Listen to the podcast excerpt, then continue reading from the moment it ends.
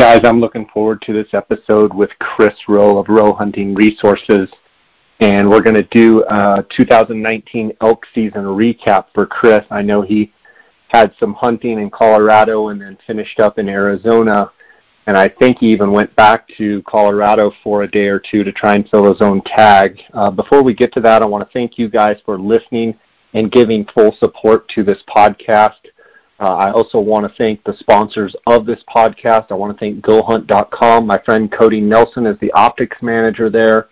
Uh, you can reach him with any optical needs at all, binos, spotting scopes, tripods, uh, uh, range finding binoculars, tripods, anything to do with glassing. If you have glassing questions, just give Cody a call, 702-847-8747. That's extension 2. You can also send him an email direct at optics at gohunt.com. Uh, they've been a great sponsor of mine. If you guys have any optical needs, you want to buy binos or spotting scopes, just give Cody a call. Tell him that Jay Scott sent you, and he's going to take care of you. I also want to thank KUIU Ultralight Hunting. Uh, KUIU is the gear that I wear on all of my hunts. Uh, you can go to my Instagram page and see I do uh, question and answers, and I handle a lot of stuff uh, coming from you guys having questions about KUIU. Uh, you can also go to kuiu.com, that's K-U-I-U.com to find out more. Thank them for their sponsorship. Also, phoneskope.com, use the JScott19 promo code. You're going to get a 10% discount. That is the digiscoping adapter that I use with my iPhone X. Uh, I use the adapter on my 15s as well as my spotting scope, and I capture all the video and photos that you see on my Instagram page uh, with the Phone Skope adapter. Use the JScott19 promo code. You're going to get a 10% discount.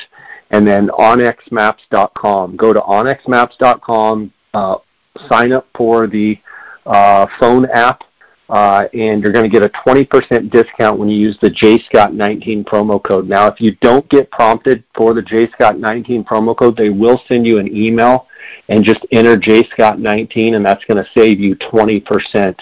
Uh, I use onX Maps uh, every day for hunting, fishing, and my real estate business. I love the feature that you can go back and forth from topo to aerial to hybrid. I love the fact that you can use the tracking or the breadcrumb feature that you can track yourself in and out. I like to be able to import and export maps in Google Earth. I also like to use the onX desktop portion. Uh, you guys can sign up for one state or 50 states. Uh, save 20% by using the JScott19 promo code.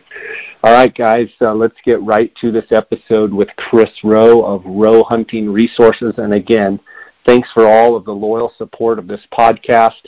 Uh, if you would like to reach out to me, you can send me an email at jscottoutdoors at gmail.com. You can also send me a direct message on Instagram. I love fielding your questions. I love seeing the success of the animals that you uh, guys have harvested. And uh, if you have anything you want to discuss, uh, just send me a message. I'm happy to uh, talk with you about it. So let's get right to it. Guys, welcome to the podcast. Today we have Chris Rowe of Rowe Hunting Resources. We've got him fresh off of elk season. He just arrived back in Kansas after spending some time in Colorado and Arizona. Chris, how you doing? I'm doing all right, my friend. How are you? Oh, good. Can you still hear some bugles in your sleep? Uh, I yeah. Well, I would like to. Uh, I, unfortunately, I had to leave. I left Arizona a little early. Colorado was uh, Colorado was a little tough. I didn't hear many bugles in Colorado. Like probably can count on one hand. But Arizona was just absolutely, I mean, literally un, unreal. Just un, unreal. Like back in the days when you know I first went down there, you know, and met you, and I mean, it was, oh my goodness. So yeah, well, that's good. Yeah. Yeah. Um, awesome. Why don't we start at the beginning and talk a little bit about Colorado, and then we can talk about Arizona. So I'll let you have the floor. Yeah. Well, and I said this when I called. You may have got me in a good in a good state of mind because today was one of those days where, you know, you ever start a day and you have a plan, and you think, man, this is a good plan, and then and then the day looks at you and says and laughs and says, oh no, I, I have a plan. And so right. you're like, well, but I have my plan, and we're going to do my plan. And then the day this laughs at you again and says, oh no, you're going to do my plan. And then and then you play with the with your plan all day today. So yeah, so Colorado, the the funny part about that one is, well, the frustrating, and I, I don't even know how to frame it because I didn't even wrap my head around it. Um, so for those that are familiar and have kept up with these past couple years, all right, I have family that so my mom's side of the family is very large. Her youngest brother, which is my uncle, is only three years older than I am. So we grew up more like best friends. Well, fast forward, he gets married, has kids. One of his sons, Abe, is an absolute avid hunter and he's good. I mean, Abe's Abe's a legit killer. He's a he's a good hunter. But he's you know so three years ago he was fourteen. Fourteen, I think that's what it was. So Colorado affords non-resident youth hunters a one hundred dollar elk. I mean, you can't beat. I mean, normal non-resident elk tag is going to run you 680 to 700 bucks, somewhere around there. So I told Dave and Tom, I said, you know, for these next several years, while he's still eligible for a a cheap elk tag, we just need to exploit that and just have him, you know, have you guys come out and we'll elk hunt and take advantage of a hundred dollar elk. Well, because they are from upstate New York and they, you know, flatlanders, and well, heck, I'm a flatlander anymore. I dis- I choose to go to a couple areas that are a little bit easier, a little bit lower elevation, a little bit easier on them to hike in, and, and it just from a logistic standpoint, it's just a little easier. Well, I don't, I don't even know how to wrap. I mean, like I said, I don't even know how to wrap my head around it, other than to say, apparently, eh, no, it's not apparently, it's not apparently. I mean, just flat out the fact that there's a bunch of people that have figured out where I hunt, and I heard it numerous times and unsolicited several different groups told Tom this point blank and literally quote well we normally hunt over in such and such an area but you know we figured we'd come over and check this out because we heard chris rowe hunts here and so you know we figured it must be pretty good I mean, nice number. Oh, dude, the number. You're a celebrity. what can we say?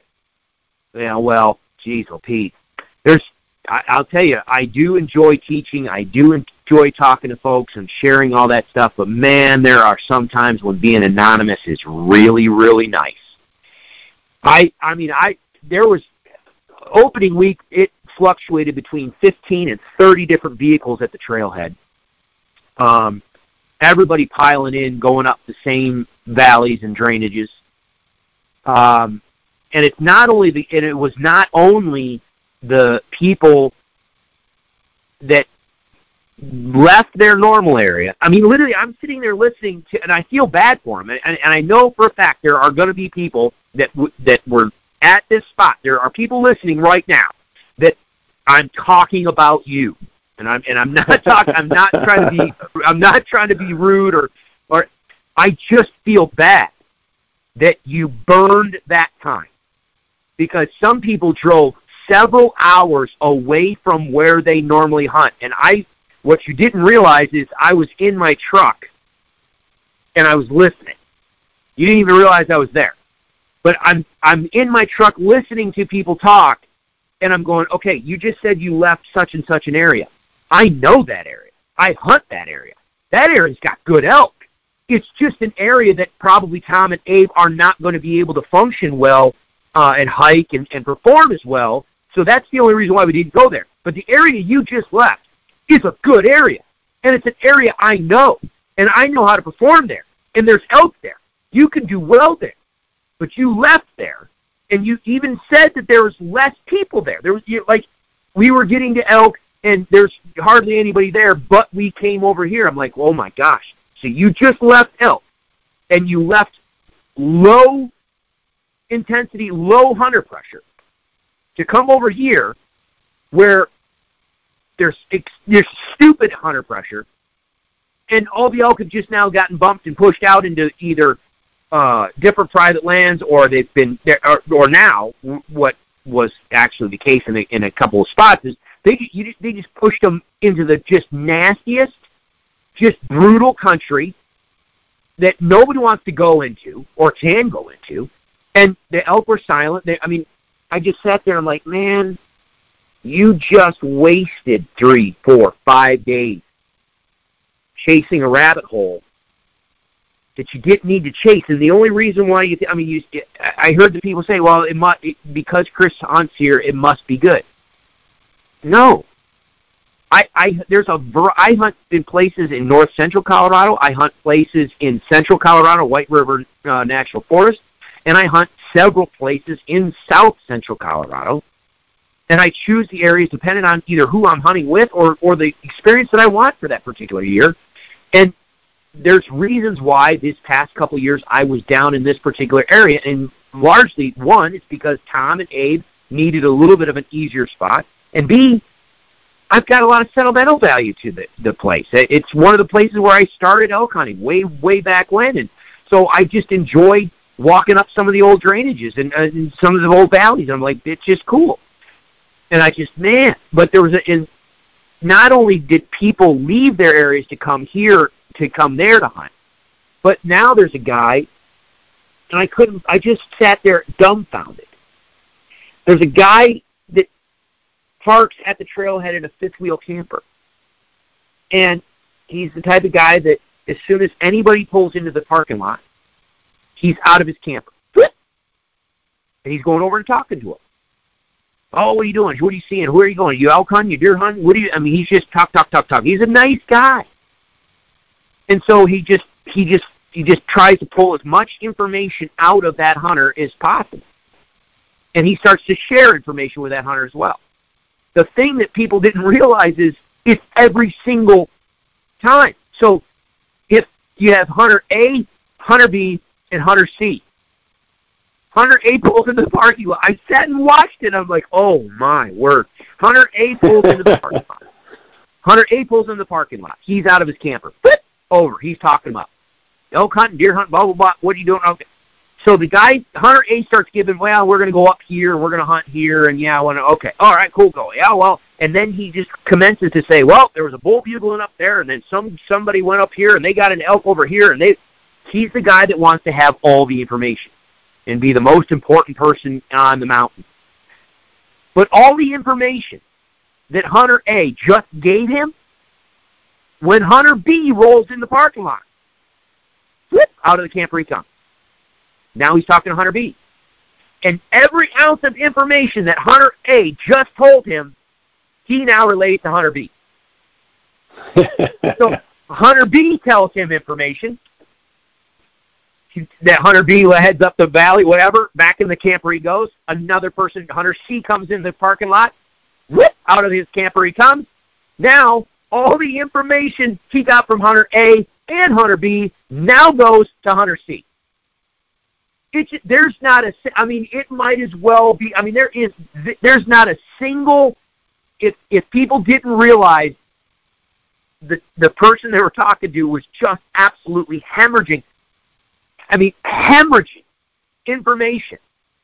There was no secret. You know, if you got into elk and you thought, man, that's awesome, I got into some elk, hopefully I can get back into some elk, and you came down to the trailhead for some reason, and you told him that, oh, everybody in that trailhead now knows exactly where you got into elk. And right. the funny, I, I just, again, dumbfounded. Every single story at some point included the story of, and I quote, Hey, uh, uh, have you ever heard of Chris Rowe? You, you, you heard of Chris Rowe? Yeah, yeah, yeah, Chris Rowe here.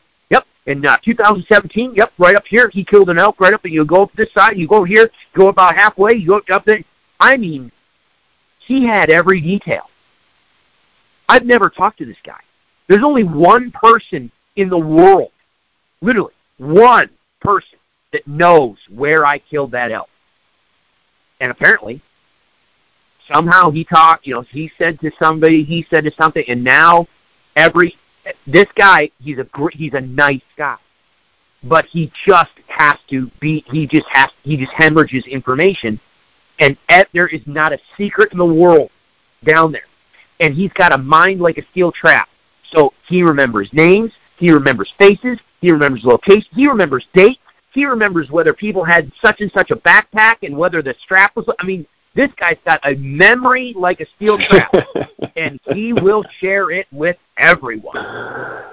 Just a mayor, so huh? That that first week of season was just worthless. Well, so, not to mention the first week of season. I mean, I was over at the Odd Six on private, and it was just slow going. I mean, it was so dry. I don't know. It's yeah. so dry at the Six Ranch. I don't know about where you were they just yep. they really didn't get bugling till about the 15th of September. Yep, exactly. No, it was dead. I mean, it was, it just, was just, tough. It was tough. It was, yeah, it was dead. Now we we ended up and we so there's some places that we know that we can go and we can glass and we can find. I mean, there's some small bowls. We I mean, you literally we watched a couple different bachelor groups of you know young, you know raghorns, two and a half year old bulls, sparring and carrying on and that type of stuff. But both, you know, Abe killed that really good bull a couple years ago. Last year they both got into some really good mature bulls and, and almost got it done. And then this year we found a couple other really nice mature bulls. And so as soon as Tom, so Abe is, is killed an elk, and he was all, I mean, literally, like, I mean, he was literally getting ready to draw his bow back last year when the wind swirled and, and blew out that really nice bull. And so we decided this year, you know, Abe was like, you know what, actually, it'd be cool if Dad, because you know, Thomas never killed an elk, so we were like, all right, let's let's see if we can't get Tom an elk. And so, sure enough, we we ended up laying eyes on a really nice mature bull, and at that point, know, okay, hunt's over. Now we're that's the bull we want. Um, just didn't just didn't pan out. The the day they we were able to get on him was the day that I decided, you know, we went different directions, and of course, Tom and Abe ended up getting on him, start calling just couldn't seal the deal, but it was close. So that was the bull that we wanted to hunt from there on out. It just it just didn't happen. Yeah, and like you said, they were just absolutely quiet except for that one morning uh, that that that this bull and another bull just decided to make a uh, just a blitzkrieg run right through the valley, and they were just going nuts. But we just they were just in and out, gone. Um, so yeah, it was slow, and so based on the behavior, lack of elk, just stupid hunter pressure. I was like, you know what? I'm out. I'm I'm headed to Arizona early. So I I ended up heading down to Arizona two days early. Um, got down there, met up with with the guys that I was going to be guiding, and um, and I think you. I, well, this is a legit question. Did you did you actually did you ever have a rule about people coming to camp and help, you know, being helpers, assistants? You know, you have a hunter but he wants to bring friends. were you the one that had a rule on that, or, or am I thinking of someone else? Well, I definitely tried to screen that as much as possible. Um, yeah, you know, if you've got great help, it's it's it's really good. If you've got help that's you know lazy, can't follow directions, can't find a spot in the dark, over exaggerates, embellishes, then you know I try to nip that in the bud as quickly as possible. Yeah. So a couple years ago, I think we talked about. I had a client that that that ended up happening. He, he, there was a helper in camp that ended up being an absolute train wreck. Well, this year, you know, it was going to be a two-on-one guided deal, and these guys are are RHR subscribers, so it was going to be. I I knew I was like, all right, well, that's a plus, and so we should there there should be a good, um, you know, there should be good dialogue. We we should have a good time from that standpoint. But then they're like, yeah, we're going to bring several other guys. I'm like, oh, here we go. So we I, I lined it out very early on, like you said, just try to screen it. it. Well, long story short, it was it was awesome. These guys were absolute under, unbelievable assets. It was a fun camp. We all just meshed perfectly. Uh, it was just fun, funny, just just laughing. I mean, just constant laughing and just having a great time. And then the elk hunting was just incredible, dude. Tell me about it.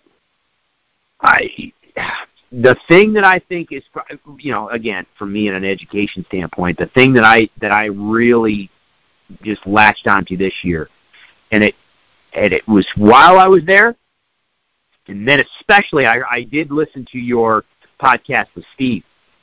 Um, the unbelievable difference, and I don't think people appreciate this. And, I, and, and, and remind me to segue to remember when I texted you and I asked you if the Odd Six was still rocking or if it shut down briefly. Okay, because right. that's going to come up. Uh, remind me to touch on that because it's important.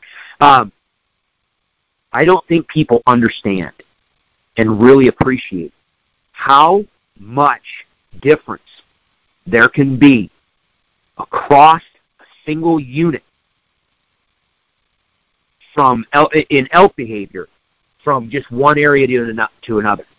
So there are in, in Unit 9, obviously, people put in for Unit 9 because they want a giant bull, or at least an option at a giant bull or having some, you know, good bugling action. In these past years, giant bulls have been tough to come by just because of weather and and you know late season tags. Uh, the a whole host of things that you have already talked about before.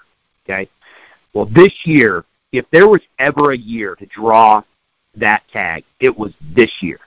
Not only because of the way the last year, you know, last fall had good forage production, it had a you know a wet winter, a good spring green up, but the fall before both late season hunts apparently were just just miserable as far as hardly anybody filled the tag. It just was difficult right. because the elk weren't there. So we had a bunch of bulls survive and gain an age, you know, gain one more year under their belt. So they're a little they're going to have a little bit better potential. And then the environmental conditions basically ensured that they were going to reach pretty much almost 100% of their max genetic potential. So it was it was it was a great year to have the tag. But there are some people that say or that you know they they see the pictures you know from the outfitters or whatever of a 380 390 400 inch bull and they're like that's what i want okay if you want a 380 390 400 inch plus bull those only represent and i think talking with the other guys this year i think was like 1.6 or 1.8 percent of the bulls met that criteria from the from the game camera surveys they were doing. So people need to understand if you, if you want to go after that caliber of bull, okay, you're you're looking for a needle in a haystack. Yes, it's there. It could be there somewhere, but they live in particular areas, and you might not have a quote unquote sexy hunt. You may be into some, you know, in that low country, sagebrush country, to where you're just sitting water. You're it's a completely potentially completely different hunt experience. Versus, like my guys, this was their uh, well, they were brand new elk hunters. They'd you know they'd been putting in for a while. They've they've been on one other elk hunt, so they were newbies. I mean, just flat newbies. My guy that killed his bull, that's the first elk he's ever killed, and that's literally the first animal he's ever killed with a bow. That's how new they were. And so that's awesome. Oh yeah, I mean three mid three fifties, you know, pushing three sixty class. Well, yeah, that'll work. So, um, but the the relevant point behind that is when we talked originally, you know, they just wanted they, they're not looking for a giant. They just w- let's go find the biggest bull we can, but we want to learn as much as possible. That was the whole point behind them getting a hold of you know trying to book me because they were like, this is our opportunity to go around the mountain with Chris Rowe and learn everything that we've seen on the elk module in person. And I was like, absolutely, right on. So that's what I told him. I said, okay, if that's the case, then we are going to focus on those areas where we are going to ha- hopefully, hopefully, maximize our encounters. Now, it may not be with the, the 400 inch bull, but it, hopefully we're going to maximize our encounters with those 340, 350, maybe 360 bulls. And, and at that point, they were if it had been a really pretty 330 bull, they would have probably put it on the ground. And quite honestly, as the hunt progressed, I mean, heck, we had a beautiful six by six that was probably a 300, maybe a 310 bull, and Lowell, yeah, he he put an effort on that one to try. I mean, they just wanted a fun hunt. So we focused on the areas in the pines because what I found was it seemed like the the forage was better in the pines, and the water was a little better in the pines. And I knew there's a lot of guys that don't like hunting the pine, the big pine, because it can be difficult because how open it is. Brother, I, oh my, I mean, oh my goodness. Now, I'll say that I know for a fact, and I've heard you talk to outfitters, and you'll hear, you know, on your other podcasts, and you'll hear, you know, you know, you'll talk to, you know, these outfitters, and they're like, "Where we were in the bulls every day," and you're like, "Yeah, sure you were, buddy." You know, you just kind of, you're like, "No, okay, whatever." Dude, we were in, and when I say we were into, I mean we, they were like within inches of eating an arrow multiple screaming bulls every single time we went out. We would literally, you know, and Steve talked about it a little bit, you know, you okay, where's the water? Okay. Where's the good grass? Okay, which way is the wind direction blowing? Okay, it's blowing that way. Okay, you know, you kind of give. Okay, this is where we think they're going to be bedding. All right, let's go ahead. We'll we'll down. We'll park here. Let's go ahead and get ourselves in here let's just stage here and see what happens. And oh, geez, I mean, you you get yourself. I mean, in the morning, literally, we would sit there and be like, all right, let's just you know brainstorm where we're going to be. We literally pull in, pull up, turn the truck off. I mean, literally, we had to sit in the truck a couple times. We were like, well, uh, let's let him walk away a little bit before we actually tra- chase him. I mean, it was insane. And when we did get on a bull, the problem was it wasn't one bull. It wasn't like we were like, oh, here's a herd bull and he's got a couple cows. Let's go after him. No, it was like, oh, here's a herd bull. He's got a cu- oh crap. There's another one. Oh shoot. There's an okay. We've got three. Oh oh crap. Their cows are ah oh, dang it. Here come their cows, and all the cows are coming together. Now it's one of what you call that meatball. It's just an absolute scream fest.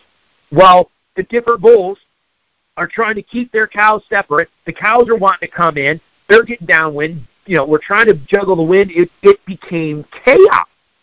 It was awesome, dude. It was so much fun. We had we I called in a number of of just I mean good, healthy, mature bulls well above that 350 range that you know, just we had a couple misses before we had three misses, uh missed shots before we finally got the bull that that Bobby got. And, I mean, that was just I mean perfect 20, 22 yard broadside, just 12. I mean, he 12 ringed it, but it was one of those things where the shot, you know, it.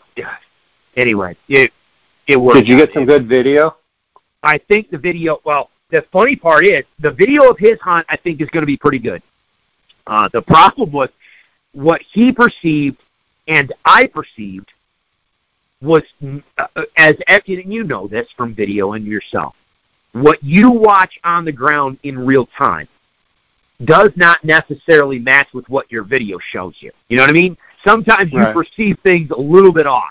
And so when he made that shot, um, the way the bull spun and the way the arrow came out, in my perception, it looked like the arrow came out way far back, maybe out of the you know the paunch area. I'm like, oh no. And when the bull ran off, Bobby was able to see that this bull had a his back end wasn't working, and he had a major limp on his right rear side. And Bobby's perception was, oh no, how did I how did I either gut shoot this animal or how did I how did I hit him in the the the flank, you know, the the rear leg? I mean, we were just both just our minds were just like this just did not happen. We just had three misses, okay? And now we have this. This is just not happening. So we took our sweet time making sure everything was going to be done right. And long story short, we we finally start following the blood. And uh, we, I think we walked like 20 steps, and we look up like, oh, no, your your your bull's laying right there. No, he 12 he he heart shot 12 ring that thing perfectly. And what I saw, I don't know. The arrow came out, and it just looked like it was far back, but it wasn't. And the reason why the bull was limping, what that Bobby saw, when the bull spun, he went through a deadfall. He literally broke the lower portion of his leg, that hard cannon bone. Wow. He snapped he snapped that thing clean in half. So he had oh, he only had three legs going. So wow. It was it was insane. So Bobby did he twelve ring that thing just as pretty as you please. Um, we got you know, all the guys. Uh, luckily, it was funny. One of the one of the few areas where we had cell reception, so that he was able to to get a hold of the other guys. All the other guys came in with their packs. We were only three quarters of a mile from the road, and I mean, we had that thing quartered up, cut up, in bag, packed up, and everybody whoop, out we go. And I mean, it was it was wham bam, thank you ma'am, done. Um, then we went back out, and and they got on a about a 370 plus bull that just um, it, dude, it was it was incredible. It was incredible. But how was the that, first part of the hunt with the full moon for you? Were they were they going nuts the whole time, or did they slow up at the beginning, or how was it? It was wide open the entire time, and I think they were going nuts. It, it was it was for us. It was wide open the entire time, but I think that's only because we chose those areas that had a higher density of elk. And if you look, you know, and again, and that's where I, I think we can segue to what I asked you before. Um, we had every day from the day one right on through, it was just wide open. However, all of a sudden, that one we had one day where it just it was. I mean, literally the night before, it was just an absolute scream fest. We had a he had a shot opportunity, shot, and just went low. Um, the, they were just going nuts the three different there were three, four. I think there, maybe there was there was at least three. There might have been four. Um, these bulls are going nuts. Now it's dark. The bull that he shot at really had no clue that he was even shot at because he just went over and started messing around with the other bulls and you know raking a tree and everything else. So it gets dark and I'm like, just let's get the heck out of here before they wind us, and and we'll just save this. We'll come back in the morning. Well, that's when we had that weather system come through, a little bit of weather system come through. Next morning, the entire landscape was just crickets. I mean, dead. I mean, there weren't birds flying, there weren't squirrels running around, and we were up on a on a, uh, a ridge top where we could hear, I mean, a mile or more in any direction, and there was bulls bugling the night before all over the place, not a peep. And my buddy, so it was dead right there.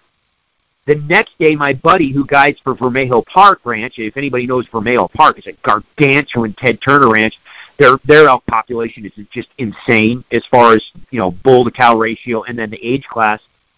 He was having the same thing where it was just nonstop bugle fest, and then all of a sudden, the day after we had that dead spot, he has a dead. All of a sudden, Vermejo Park just shuts down. It's good. It went from Scream Fest to crickets. You couldn't buy elk. And that's when I texted you. I'm like, hey, what's going on at Ox Six? You said it was still going and still cranking.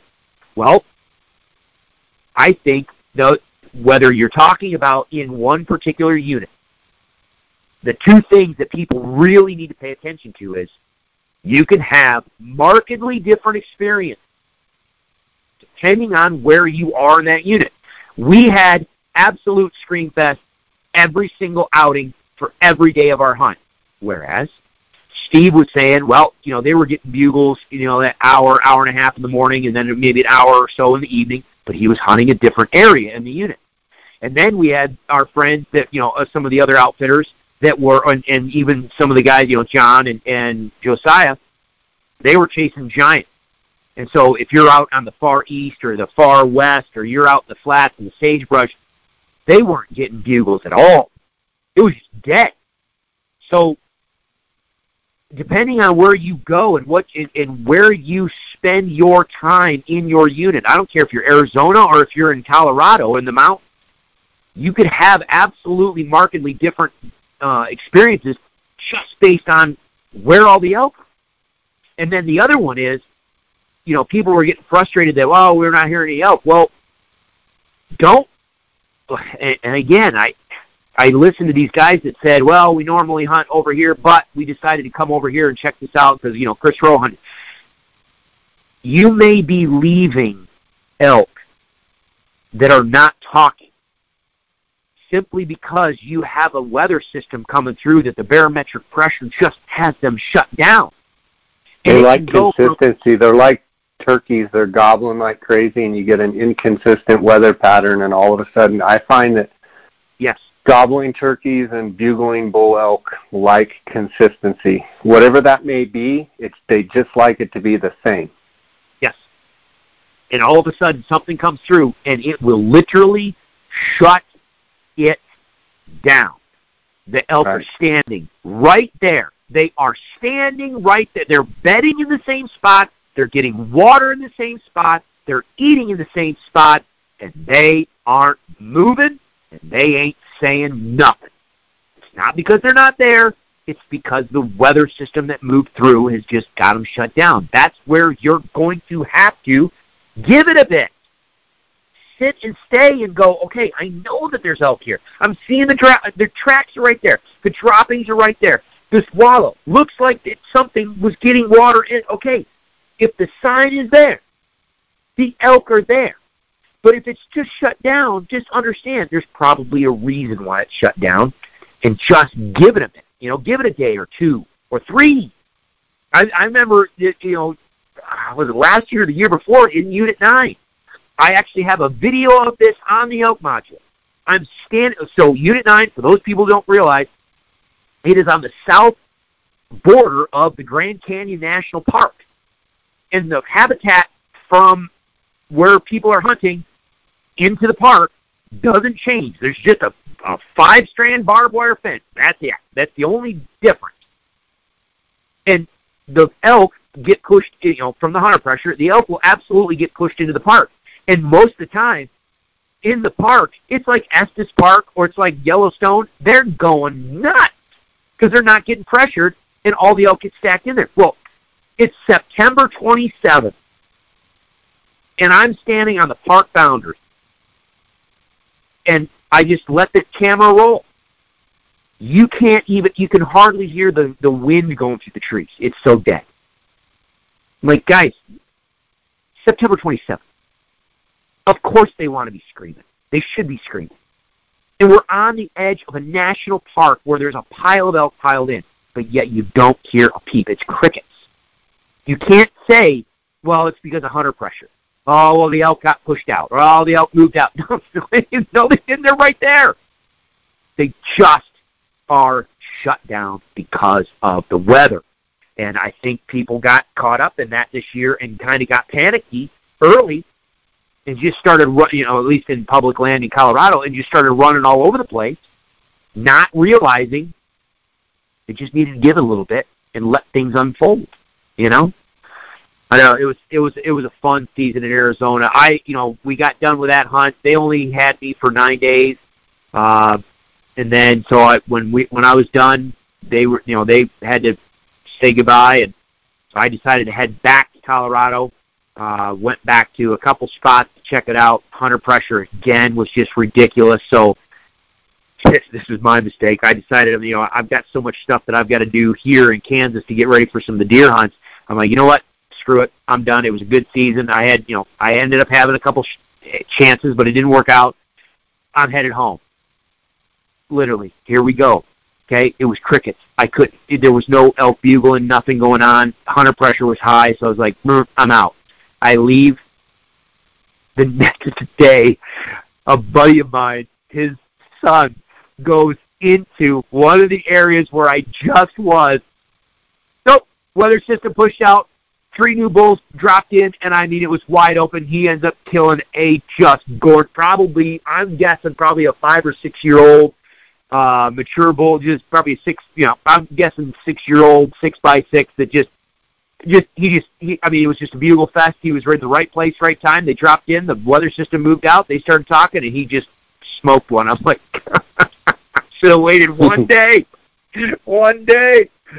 Oh, it's all right. He deserves it. He's a good kid he's he's a good kid. He deserves it. So, couple questions about Unit Nine. Uh, it sounds like Unit Nine. I've seen years like that where it's just insane, and it's hard to take some of the rougher years where you're just like you're so used to it being so good. But um, how did the grass look throughout the unit? Number one, and then how did the water, the tank situation? How was it? Um. Okay, but again, I will qualify. I did not venture I stayed in the Big Pine. Uh, so in the Big Pine, so I don't know what it looked like uh, anywhere else other than um, you go down south. I mean, it seems everybody that I talked to that was in you know Upper Basin, down south, or out west, it was just bleh, not great. Um, in the pines, unfortunately, I was not very impressed. Um, one of the better grasses that are in that, that one of the reasons why I think Unit Nine, it, it, well, that part of Arizona does so well at producing great elk population and gray bulls. That blue grama grass is a phenomenal forage, and it holds high quality even when the grass goes dormant. I did not see a lot of good grama grass growth. It seemed like the squirrel tail uh, just took off this year. That was the only stuff that I saw that was popped. Squirrel tail is okay. It's not it's not near as good as as grama grass in my opinion. So I'm a little worried about what the forage production is. Uh, at least where I was, at least where I was, the forage production did not look great. Now, the water situation, uh, and I and I think Steve nailed this one. Um, some of the bigger tanks, the bigger dirt tanks that are in the big valleys that traditionally hold a lot of water, they still had water. The smaller tanks in the, the dirt tanks in the periphery areas, bone dry. Trick tanks bunch of them, you know, a lot of trick tanks still had water. Um, but you know, you and I both know if if a if a group of elk have the choice between a trick tank and dirt, you know, and a dirt tank, they're going to go to the dirt tank. They they they love it from a social standpoint. So, I think some of the bigger tanks will still have water for a while, but they're not going to have water for very long. So if it doesn't start raining, it's going to get it's going to get tricky. I think it's going to get tricky. So it's going to be interesting to see what ends up happening. Um, well, with the muzzleloader hunt going on, and then these upcoming rifle hunts or the later hunts, and see what the harvest is. Because I have a feeling if people, I think the elk are going to start piling in on water, and I think if people take advantage of that, they're they're uh, there's going to be a bunch of elk dying. Um, and I don't know what the forage because the forage it doesn't look that great. It's going to be interesting to see what happens next spring and, and next year as far as um, overall population and antler growth. Was the antler growth compared to what you've seen in Unit Nine? Was it the best you've ever seen as far as just solid, solid bulls and extra points and kickers and what have you? That yeah, for me now again, I haven't been down there as long as you guys have. I mean, I when when was it the first time that you and I was it 2012, maybe something like that? Yep. I yep. I haven't been I haven't been down there as many years as you guys, obviously, but um, you know, back in those you know 2012, 13 or whatever, I remember it was some really good bulls that year that Monty had his tag. Um, there were there were some really great bulls running around, but yeah, you're absolutely right. As far as you know, in recent history, oh my word. It's interesting that see, and and we've I think you and I talked about this, and I know I've talked about well, I've talked about it on one of my discussions on the elk module as far as antler production. Um, you could see where this year a lot of bulls had maybe shorter, stunted fronts, but then the rest of their rack just exploded. So you could see where, you know, the forage quality go, you know, uh, what they had in reserve from the winter going into spring. That's what's going to give you that initial antler growth in those your your eye guards. But and then as spring green up happens, that's when the rest of the growth on the thirds and fourths and fifths and you know all that. That's when that happens. Well, that's when that moisture cycle kicked in, and you guys had such an awesome green up down there. I think a lot of the bulls kind of got a lackluster start on their front, and then all of a sudden that green up kicked in, and I mean the tops. It was like every bull had. We literally started looking at fronts. We're like, we don't even care about the top because we know the top is going to look awesome. What do his fronts look like? You know, if we're going to be picky. But it it was amazing that I mean, so many bulls just had incredible top ends this year. I mean, just they just look beautiful. I mean, even a even a 330 bull, you're like, wow, he's sexy. You know, he, he just yeah. looks good. Okay, I've got a question. and It's a question and a theory of mine, and I want you to hear what I'm saying, and then I want your your theory on top of mine or your your response to my theory. So the Ot 6 ranch this year, I would say the antler growth is average at best. Now, condition-wise, obviously Colorado had a very, very big winter. We had cold temperatures. We had lots of snow. Uh, what I've noticed, we obviously we have a handful of bulls that are bigger than they were last year, but I think a lot of that is just age, and they just happen to be a little bit better. We don't really have any bulls that I would say blew up like a lot of the Arizona, my buddies in Arizona. You know, bulls were at maximum capacity. Yeah. One thing that I think potentially my theory is that the Colorado bulls, and I can only speak about the odd Six, is that it was you know, cold, snowy, you know, conditions, body conditions after they dropped their antlers, going into growing their antlers, I think they were probably not in great body condition. Okay? And in my opinion, elk only have so many days to grow antlers. So if they start slow and their body is in a situation where they're trying to replenish body condition first. Then once body condition is established, uh, then they can go ahead and start pouring it into the antlers. My theory is that it was cold, it was snowy, their body condition wasn't great. They only have so many days to grow their antlers, and what I noticed is a lot of main beams, like our Creed bull, his main beam seemed shorter. Uh, his fifth points were noticeably shorter. He didn't grow his extra G6. He didn't grow his extra little devil point on his eye guard. Uh, you know, and 10 to 15 inches smaller this year. Now that's one bull. Uh, a bunch of other bulls noticed like the top ends seemed like the main beams were not as long, fifth points not as long. My theory is they entered into spring. It was cold. They weren't on green feed for a while. Then throw on top of that, even though I know that most of their antlers are done, we virtually had zero monsoon or zero, you know, monsoon in Arizona, rains kick up to Colorado, and afternoon thunder showers. Right here, where I spend the the summers here in, uh, you know, Basalt, Carbondale, Aspen area. I mean, we went all summer and maybe had two or three rainstorms total. I mean, it was just not good at all. Very, very dry. And over at Ot 6, very, very dry. So um, do you believe my theory that they only have so many days to grow antlers and whoop, they're done? Okay, so what gets ha- what gets punished? The main beams, the fifth points. So th- that's what I want to know from you and your opinions.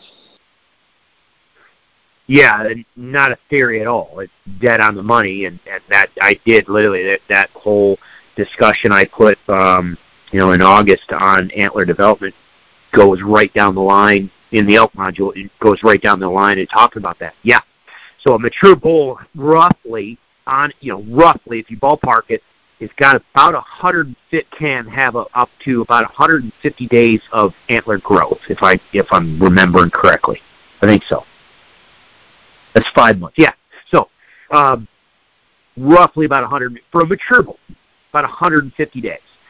And you're absolutely right. So you think about it, they're not going to put anything extra into their antlers unless their body condition is above if, if, if they've got that percent body fat, you know, and they, they need to have a minimum percentage of protein in their diet in order to be able to put any extra in. Now, of course, they're going to throw something, and it's just all part of the overall growth. But what, but they don't have any extra. So yeah, if you have, you know, say you go into the fall with poor forage, Okay, you don't have a lot of good high quality feed on the landscape to start with. And then you have a cold, snowy winter, which means they have to look for food, dig through snow, push through snow for food, or they have to settle for lesser quality food going through winter. Well, each day their body condition is going they might be able to maintain a little bit. But on average their body is slowly deteriorating. Okay, unless they've got really, really good feed and an easy winter, which that's not what you have. So their body's going to deteriorate slowly. which means when it comes time for them to start growing their antlers, they don't have much reserve to put into it. So that initial growth is going to be stunted. Now, you guys had a, a correct me if I'm wrong. My understanding was it was a kind of a cold spring, kind of prolonged. Yeah, um, even of, here, even here, it, you know, it seemed like you know there was snow all over the mountains and the peaks until you know way later than normal. Our runoff was way late. I just think it was a cold spring, and you know, from what I'm seeing on the antler growth, it's just.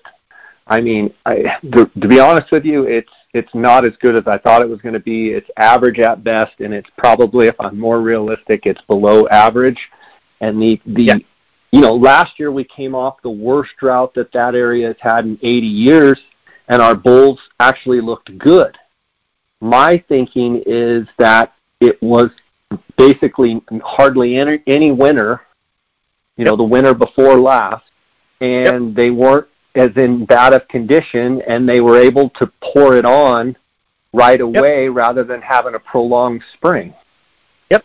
Yeah. It, it, yeah. If they've got good, if they've got high if there's say you had good forage production in the fall and then an easy winter, well then they they have no limiting. They've got as much food, and especially if it's high quality, like grama grass, if, if which you guys have got down there. If you've got good high quality forage and ample and a lot of it, and an easy winner, well their body condition is good, and, and quite honestly, they can actually recover some of their body condition after the rut to where when they start growing their antlers, they're not at, as much of or at a deficit at all. And then you have your quote unquote normal spring green up. Well, okay, bam, pour that one on. And literally by the time that you get into summer, they're like you said, they're they're already got, you know, eighty, ninety percent of their growth already done. Now it's just they just they just coast into home plate, so to speak. And yeah, but if you have a you know a draw, drawn out spring green up to where it's kind of lackluster and cold, and the the forage quality again, some of that green up is good, but some of those warm season grasses are better. If those warm season grasses aren't coming on to have that higher protein, no, they're just they're just not going to be able to maintain the growth rate that they can in say other years. That's why, you know, part of what I just talked about and what you just nailed. It, I'm not really as far as antler development goes, if you don't have a monsoon, uh, okay, that's not really what's giving you the growth. You want food in the fall, easy winter, spring green up. You want their body condition going into spring at max at at peak condition. That's what's going to give them that boost and start throwing really awesome antler quality. So yeah, hence hence again, let's circle back to what I was just saying. In Unit 9, where I was, it did not seem like there was, eh, you know, there wasn't a high amount. It wasn't not. It, I don't even think it was average. I think it was below average quality forage production, which means going into this winter, if they don't move off to another area that has better forage production, if all the all the forage production in the area is piss poor, which means okay, the, their fall forage is piss poor, which means the forage going into winter is piss poor. If all of a sudden it just doesn't get any better, they very well may have a suppressed body condition going into next spring. It'll be interesting to see what antler development and with what the winter looks like and the spring looks like. It'll be very interesting to see what antler development looks like next year because last year, okay, we had a drought. There were 400 inch bulls that we had, you know, that folks had on camera. They, I mean, very distinct markings on the animal, so you know exactly what animal you're looking at. Two years ago, he's a 400 inch bull. Last year he's 360, maybe 370. So he's lost 30 to 40 inches of growth simply because of the the, the just piss poor forage conditions. But then you put a good forage year on it, and all of a sudden, bam, they jump right back to gain that 40 inches plus some. So they're incredible. So forage conditions absolutely can drive antler development in these gigantic swings to where, yeah, so next year for you guys, how's your forage production look right now? How much? What, what does your grama grass look like now? Do you have a bunch of it, or is it sparse? Not good. Not good. Um, just yeah. you know, no mo- no summer rains. The conditions just are not good. Just yeah. it's not not not good. So hopefully something changes, and you know, I can only hope that we don't have just a severe winter. Um, yeah, but yeah, yeah. That, I mean, it's dry. It's it's dry all over Colorado. It's just bone dry. So, do you have any um, do you have any water for down in, in the in the hay meadows and all that, or not?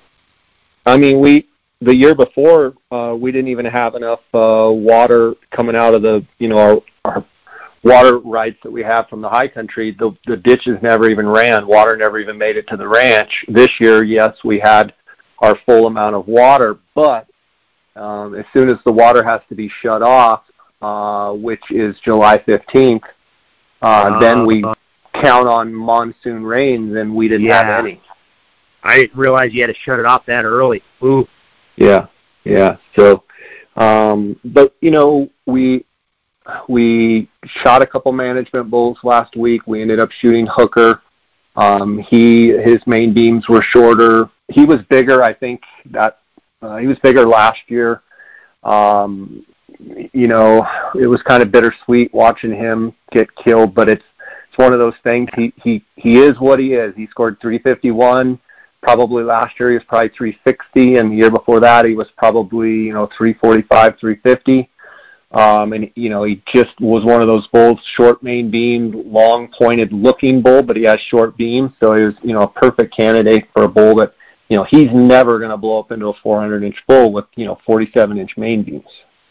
Yeah. You know, and, and points that look long, but they look long because they're on a short beam. And then, you know, Creed was a bull that, like I said, I think he's probably close to 15 inches smaller this year. Still just an incredible bull. The, the interesting thing about all the bulls, and we're sending the teeth off to get aged, but um, I've got a, po- a picture that I'm going to post of, of Loppy of Creed, of 65, and of Hooker showing their teeth. And I'm sure you'll love to see this, but they are all um, old bulls. Creed was, we think, is going to turn out to be a very old bull. Um, Hooker, nice. his teeth are even more worn than Creed. So I mean, we're we're thinking, you know, 10 plus year old bulls. Um, yeah. So anyway, yeah, that was just my my perception is that the antler growth is not is is kind of a down year.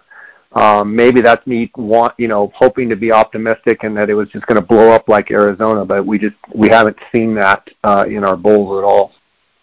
Yeah. Well, I mean that's the thing is you can't do anything about the rain. You know what I mean? Environmental conditions are what they are. Yeah.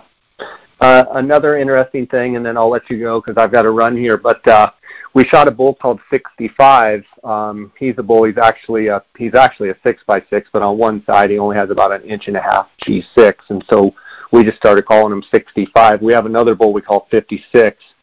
Um, but in 17 he had really short fifths, in 18 he had really short fifths, and this year he had really short fifths. So we decided to harvest him. My question for you is, um, when you see bulls with short thirds or short fifths, and you see them for three years in a row, and let's say three years in a row they have short thirds, three years in a row they have short fifths, either or or both. In your opinion, in antler configuration, can they grow out of that, or is that a characteristic that will run with that bull? It's my understanding that if three years in a row a bull has short, short little dinky fifths, that's his genetic um, disposition, and he's not gonna he's you know he's not gonna grow big fifth points. I'm just curious your thought on that. Yeah, and unless you can sh- unless you can point to the fact that for three years in a row you've had really crappy growing conditions, you know then then you but then all of his points and uh, his whole frame should probably be a little bit suppressed. But you know, okay, I let me take that back.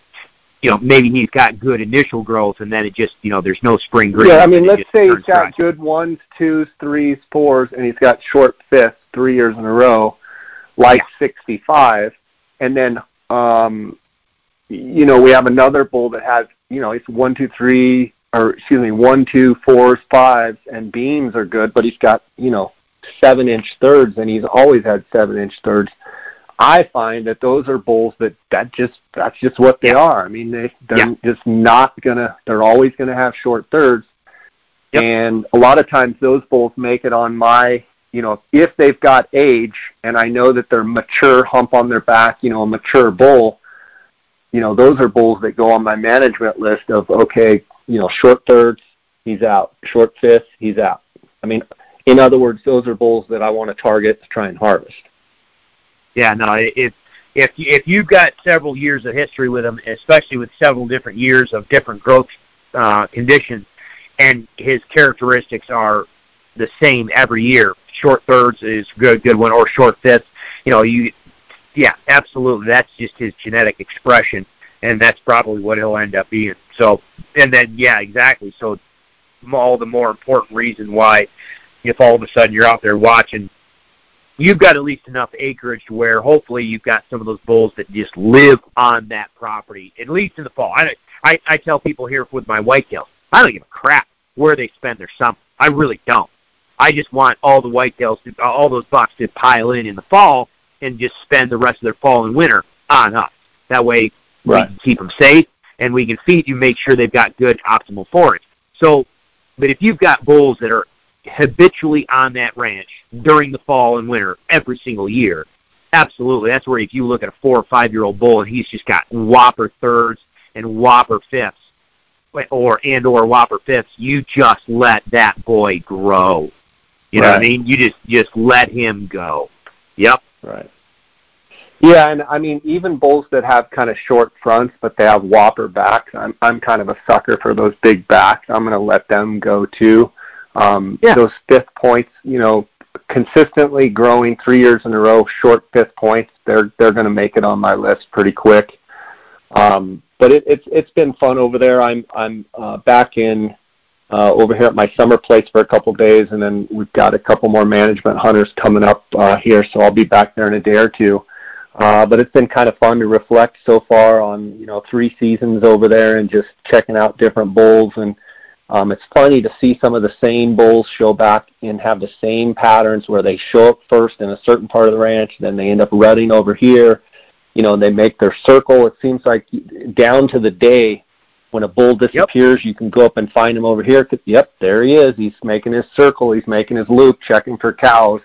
Um, it's just pretty neat to kind of. You had sent me a text. Is it hard watching some of them die? Yeah, absolutely. It's you know you get you get to naming them, you get to knowing their their patterns, you get to knowing how they you know how they roll, they're aggressive or they're passive or they're you know a traveler or they stay put. Um, and it's kind of fun though to uh, really get to know them, you know, really intimately. Yeah, yeah, and, and what I said, you know, at least for us out here, for me out here, you know, because of our river bottoms, there's so much movement. I mean, obviously whitetails and elk are different as far as their behavior or their uh, breeding um, behavior, but you know, for out here, it's such a linear corridors. I mean, they're just they're just constantly moving, so it, it almost is like a randomized experience. You don't know who's gonna. You, you know that they're there, um, right. but just you don't know who's gonna. Yeah, you don't know who's going to show up in front of that hunter's stand at what point in time, and what they're going to, you know, because out here, I, you know, because we can't control all the movement, I just let our hunters hunt, you know, harvest whatever they want. We we just reduce the number of uh, overall harvest, so we always have a lot of bucks survive. So we always are going to have great bucks, but people can shoot whatever they want just because we want them to have a fun hunt, and we know we can't manage all the deer. So it is. It becomes this kind of randomized crapshoot on what deer shows up in front of what hunter, you know, in what point. So when someone shoots one, you know, I, I'm not going down and, and uh, saying, okay, you know, Dave, go climb into the stand. You're gonna you're gonna shoot, you know, the the straight eight today. You know, it we, that's not even doesn't work remotely. That way. Yeah. No, it just go climb into the stand, sit all day because this is where several mature books are going to be running through. We've got the doe group here. Let's just see what happens. And when he says, you know, somebody says we got a buck down, it's like, okay, let's go in and see who it is. And I can't tell you how many times I show up. I'm like, well, I've never seen that buck before. So it's, it's like, well, all right, there we go. Sweet, congratulations. He's an awesome buck, but I don't know who he is. well, Chris, I, I really appreciate you spending time with us. Uh, I kind of got to run, uh, so sorry to cut it short, but we'll have to do it again. I want to give you a chance, and I'll link it up in the show notes where people can uh, listen more, find out more. Um, so go ahead and tell them that, and then uh, I appreciate it. Yeah, yeah. No, uh, as always, anytime I, I enjoy our talk. So yeah, just Roe Hunting Resources, R O E Hunting Resources uh, wherever, whether it's our website, whether it's YouTube, whether it's Instagram or Facebook, it's all the same. So just jump on there, Roe Hunting Resources, and then uh, yeah, I'm just kicking in gear, getting my whitetail stuff going. So if folks want to follow along with that, then go over and follow on Instagram and Facebook and YouTube, and we'll get her rocking and rolling. So all right, buddy. Thanks so much, and um, be looking forward to seeing. I know you've got a bunch of elk content to post, and I'll be looking yeah. forward to uh, seeing your whitetail stuff too. So, uh, stay in touch, and uh, thanks for thanks for uh, sharing with us here. Always be safe. All right, buddy. Take care.